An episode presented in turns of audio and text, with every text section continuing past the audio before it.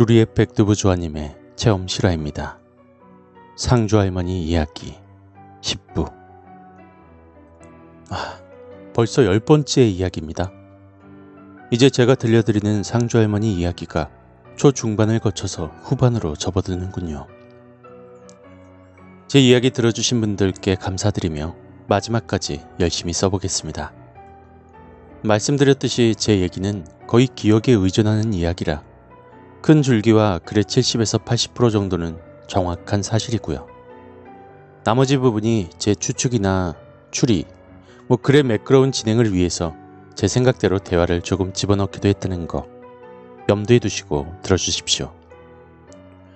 뭐 이런 종류의 이야기는 증명할 방법도 없고 뭐 그런 종류의 불가사의한 일들을 직접 겪어보지 않은 사람들은 사실 믿기 힘든 일이잖아요. 저도 굳이 믿어달라고 하진 않겠습니다. 못 믿겠다 하시는 분들은 그저 시간 때우기용 괴담 정도로 봐주시기 바랍니다. 오늘은 외할아버지에 관한 이야기를 해보려고요. 저희 외가 쪽과 저희 가족이 할매께 받은 은혜는 정말 큽니다. 제가 대충 정리를 해볼게요. 저도 이 이야기 쓰기 전까지 별로 생각하지 않은 건데 막상 정리를 해보니까 많은 은혜를 받았네요. 특이한 건 집안의 남자들은 직접적인 혜택을 입었고 여자들은 다 그 덕에 간접적인 혜택을 입은 거고요. 우선 남자들부터 볼까요? 저 좋아하는 물귀신한테 목숨 위협받는 절대절명의 순간 두 번. 홀려서 끌려갈 뻔한 거 구해주신 게 한 번. 그 외에 다수의 다칠 뻔한 거 막아주셨고 거지 아들로 불행하게 살 뻔한 거 구해주셨습니다. 이건 무슨 얘기냐고요? 우리 아버지 이야기를 해드릴게요. 목숨을 구명받은 적은 없지만 우리 아버지께서 제가 초등학교 고학년 때쯤 겨우 재기하셔서 작은 공장을 열었는데 화재 나기 일보 직전에 상주 할머니가 알려주셔서 화재를 피했습니다. 그때 할매가 아니셨으면 다시 모든 걸 잃고 절대 다시는 재기하실 수 없었을 것입니다. 아마 그지됐을걸요. 제 동생은 할매의 관심을 받지 못한 불행한 아이. 사실 특별한 일이 일어나지 않은 케이스로 받은 혜택은 꼴랑 아주 어릴 때 한 번입니다. 밤에 자다가 뭐가 잘못된 건지 한밤중에 막 배 아프다고 죽는다고 뒹굴거렸는데 너무 늦은 밤이라 어쩌지도 못하고 있을 때 달려오신 할매가 약초 달인 물을 먹이고 10분도 안 돼서 괜찮아졌어요. 날 밟고 병원에 갔는데 아무 이상 없다고 하더라고요. 꼴랑 이 정도입니다. 외할아버지는 할매가 죽을 병을 미리 알아내셔서 덕분에 10년을 덤으로 더 사셨고요.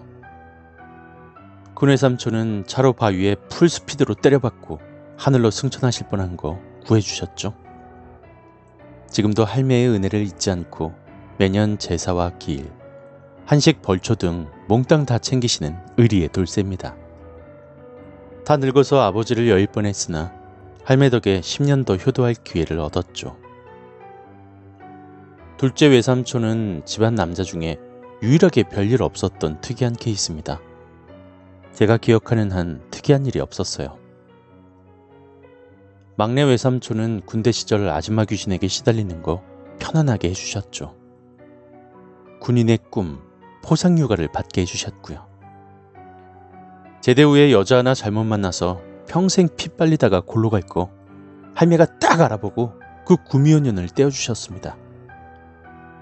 여자 보는 눈 없는 바보 삼촌의 평생 배필을 찾아주셨고요. 남은 얘기 중에 하나인 울트라 초 스펙타클 bling bling 러브 스토리입니다. 뭐 대충 이 정도고요. 여자는 우리 엄마, 여학교 시절 잘 보호해 주셔서 잘 커서 아빠 만나게 해주셨고 아들 먼저 앞세울 박복한 팔자에서 구해주셨고요. 아빠가 쫄딱 망해서 그지 되면 그지 사모님으로 사셨어야 될 팔자를 고쳐주셨죠. 외할머니는 늙음하게 할배 앞세우시고 10년을 과부로 사셔야 될 거 막아주셨고요. 외손주 외갓집에서 물에 빠져 죽었다는 죄책감으로 한만 말년 보내실 거 구해주셨고 우리 큰애 숙모는 남편 비명 행사하실 거 구해주신 거고 그 시절 큰애들 그러니까 사촌 누나와 형이 둘이나 있고 제가 더 힘드셨을 거니 눈물로 고단한 삶을 사실 걸 구해주신 거죠. 둘째 외숙모는 혜택받지 못한 불쌍한 여인네고요. 막내 외숙모는 평생 반려자를 만나게 해주신 거. 겁나 닭살 인고 부부입니다. 제일 재미있게 살고 계시죠.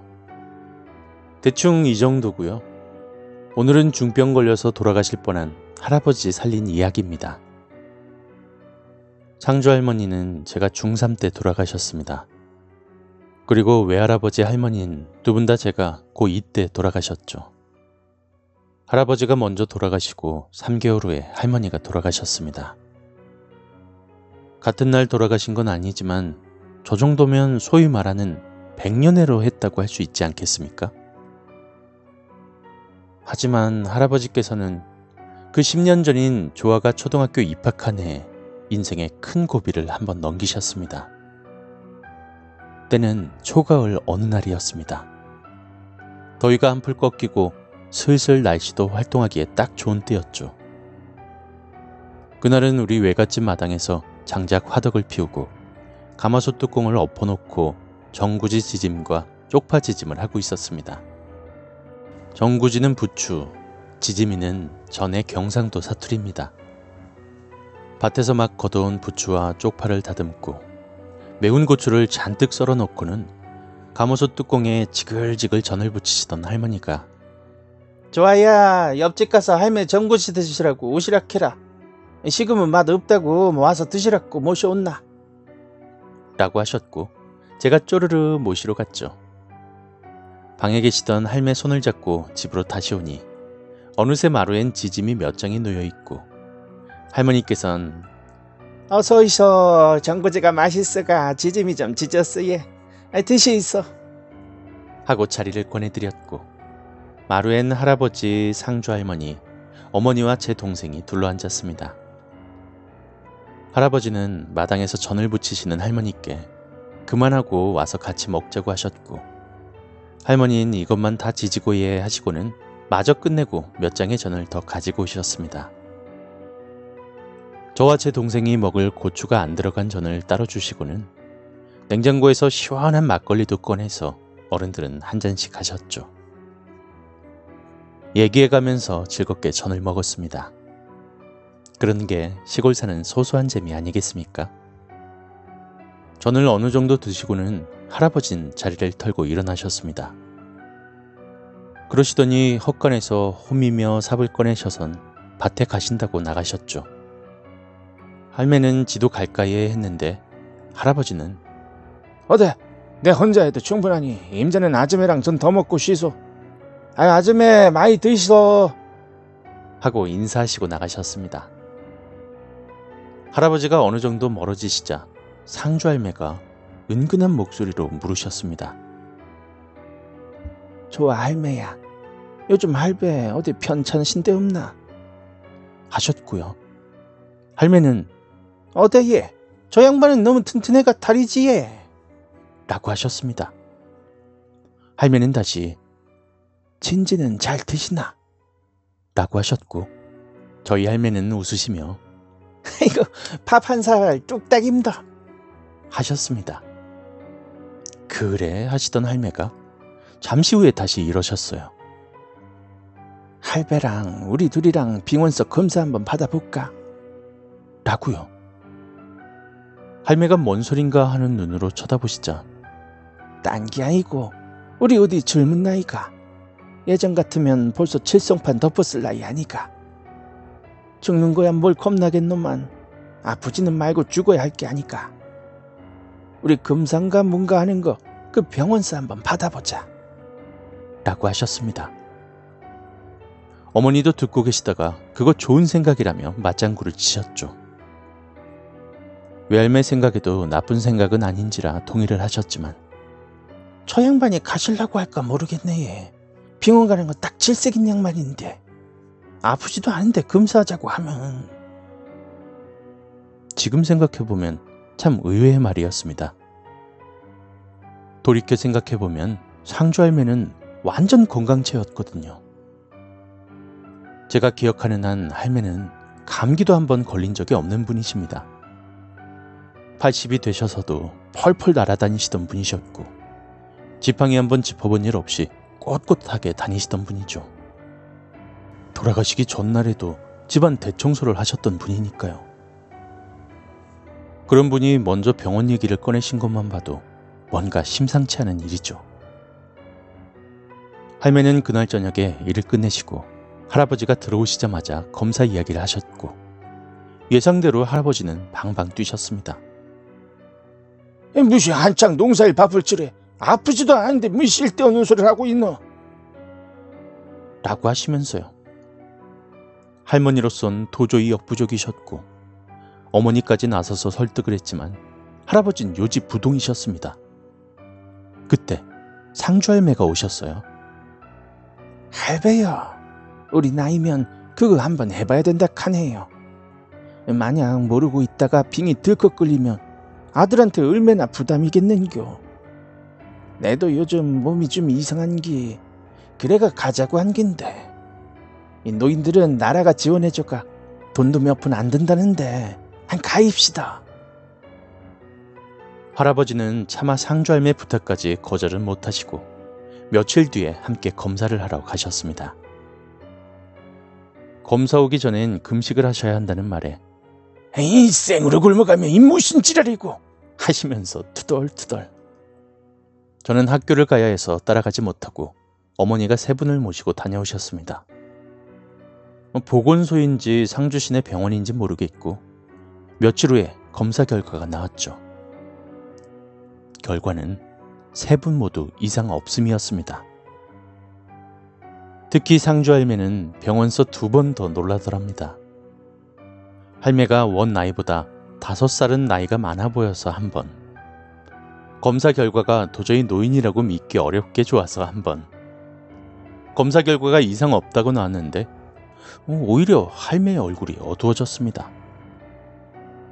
그래 하고 결과를 들으시곤 별말 없이 집에 가셨는데 다음날 저녁 큰 외삼촌이 들이닥치셨습니다. 그러더니 다짜고짜 아버지 내일 대구 큰 병원서 한번 검사 받으십시다 하시는 겁니다. 할아버지는 이 아가 바빠 죽겠구만. 갑자기 뭔 뚱딴지 같은 소리고. 라고 하셨고 안 간다고 버팅기셨습니다. 하지만 상대는 나이 40이 훌쩍 넘은 집안의 기둥 큰아들이었습니다. 아버지 참말 와 이리 고집이십니까? 큰아들이 아버지 걱정돼가 효도 한 방 할락하는디 아 그것도 못하게 하는겨. 아, 벌써 대학병원에 예약도 다 해놨어 얘. 그거는 예약할 때 돈도 미리 다 줘야 돼 얘. 안 가시면 그 돈 그냥 다 날라가는 기라. 하시며 사기까지 지셨습니다. 할매나 엄마가 가자고 했으면 말을 안 들으셨겠지만 나이 많은 큰아들 말을 마냥 무시하지 못하신 할아버진 아이고 야가 야가 참 하시다가 끌려가셨습니다. 그렇게 할매랑 두 분은 큰 외삼촌 차를 타시고 다음날 검사를 받기 위해 대구 외삼촌 댁으로 가셨고요. 모시고 나가시며 마당에 서 계시던 상주 할매와 눈빛을 교환하시며 눈을 찡긋하시더군요. 우린 그제사 무슨 일인지 짐작했고 두 분이 떠나시고 나서 할매가 얘기를 하시더군요. 아무래도 마음에 걸려서 내가 큰애한테 밤에 연락을 했다고. 이미 경험으로 할매 말이면 팥으로 매주를 쓴다고 해도 그럴 수도 있을 거라 생각하신 큰애 삼촌은 다음날 회사를 조퇴하시고 달려오신 거죠. 궁금해하며 묻는 어머니께 검사해보면 안다. 별일 없으면 다행인 기고. 하셨고 할아버지는 다음날 검사를 받으시고 돌아오셨습니다. 그리고 검사 결과가 나오는 날까지 심기가 불편하셔서 온 집안을 살얼음판으로 만드셨죠. 뭐 저야 할매 집으로 피난을 갔고요. 그리고 검사 결과가 나오는 날 전화는 오지 않고 이번엔 큰 외삼촌과 둘째 외삼촌이 쌍으로 들이닥치셨습니다. 급하게 들어오시더니 어머니, 어머니, 아버지는 어디 계시는겨? 하셨고 할매가 밭에라고 하시자 둘째 외삼촌께 야야 빨리 모시고 온나. 하시자 둘째 외삼촌이 네 행님 하시곤 바람처럼 뛰어갔습니다. 어머니가 건넨 물을 들이키시더니 할매에게 엄마도 같이 가실 끼지. 아버지 당장 입원해야 됩니다. 라고 하셨고 고이 할아버지를 엎어서 둘째 삼촌이 돌아오시자마자 두 분을 태우시곤 거의 납치하듯 떠나가셨습니다. 아마 모르는 사람이 봤으면 경찰에 납치 신고하셨을 겁니다. 엄마는 옆집을 뛰셨습니다. 가셔서는 할매에게 어찌 된 거냐고 하셨고 할매는 음, 아마 금산기 뭐가 나왔나 보다. 이런 건 입방정 들면 안 된다. 괜찮을 끼니 너무 힘내 마라. 라고 하셨습니다. 할아버지는 위암 초기셨어요. 그것도 발견한 게 거의 기적에 가까울 초기였답니다. 내시경에서도 긴가민가 하셔서 그 부분을 조직검사에서 겨우 알아냈다는군요. 의사들도 이걸 알아냈다고 뿌듯해할 만큼요. 할아버지는 며칠 입원과 수술 회복을 거치시곤 다시 집에 오셨고 덕분에 엄마는 반일하시느라 죽을 고생하셨죠. 나중에 할아버지 퇴원 겸 회복을 축하하는 조촐한 파티를 했는데 그 자리에서 상주 할매가 얘기를 해주셨습니다. 그 무용담은 우리가 전구지를 먹던 전날 할매가 주무시다 꿈을 꾸셨다고 해요. 꿈에 할머니가 모시는 그 할아버지 신이 찾아오셨다고 합니다. 꿈에 자다가 눈을 뜨니 그분이 서 계시더래요. 아이고 어쩐 일이십니까? 라는 말에 아무 말씀 없이 할머니 손을 잡아 끄시더래요. 그분이 할머니가 모시던 큰 신이신데 할머니가 나이 드시고 무업을 안 하시자 자꾸 안 찾아오시고 계속 밖으로 놔두셨다고 하는데 그날 그렇게 잡아 끄시자 덜컥 겁이 나더랍니다. 아이고 내가 오늘 죽나 보구나. 내 죽는다고 저승사자 한 보내고 이 할아버지가 직접 데려왔나 보네. 아이고 이럴 줄 알았으면 조아 얼굴이나 한 번 더 자세히 봐두는 긴데. 하시며 따라가셨다고 합니다. 그런데 집 밖으로 나오신 할아버진 앞에 서서 뜻밖의 우리 집으로 들어가시더래요. 왜 조아네 집에 들어가시나 하고 따라갔더니 할아버지가 할머니 할아버지 주무시는 안방문을 열고 들어가셔선 외할아버지 옆에 쪼그리고 앉으시더니 이불을 걷고 할아버지 배를 손가락으로 쿡쿡 찌르시더래요. 상주 할매가 의아해하면서 보시자 할매를 쳐다보시더니 알아들었냐라는 눈빛으로 계속 배를 쿡쿡 찌르시더니 할 일 다 했다 하는 표정으로 다시 나가시더랍니다. 할매가 급히 따라 나가자 뒤도 안 돌아보시고는 휘적휘적 어둠 속으로 사라지시더래요. 깨시고는 이건 필시 그 부위가 병이 난 거다 생각하셨다는데 할아버지가 손가락으로 찌르시던 부분이 명치 부분, 그러니까 위가 있는 부분이었죠. 아마 할아버지를 구해주셨다기보다 상조 할머니의 가장 친한 벗인 외할머니가 슬프고 외롭게 말년을 보내시게 될 게 걱정이 되셔서 한번 도와주신 것 같아요. 외할매는 엄청 순종적이시고 마음이 여린 분이시라 할아버지 돌아가셨으면 슬픔에 제 수명껏 못 사셨을 겁니다. 병원서 만약 발견하지 못했으면 위암의 특성상 증상이 나타나게 됐을 때 대부분 그땐 말기라서 다음 해를 넘기지 못하셨을 거라 하셨죠. 덕분에 덤으로 10년 더 수명을 얻으시고 매년 검사했지만 재발하지 않으시곤 건강하게 사시다. 집에서 자손들에게 둘러싸이셔서 편안하게 가셨습니다. 3개월 뒤엔 할머니도 자손들에게 둘러싸여 편히 가셨고 가시기 전에 내 가면 상주 할매가 제일 반가워하시겠다. 라고 하시며 웃으셨습니다.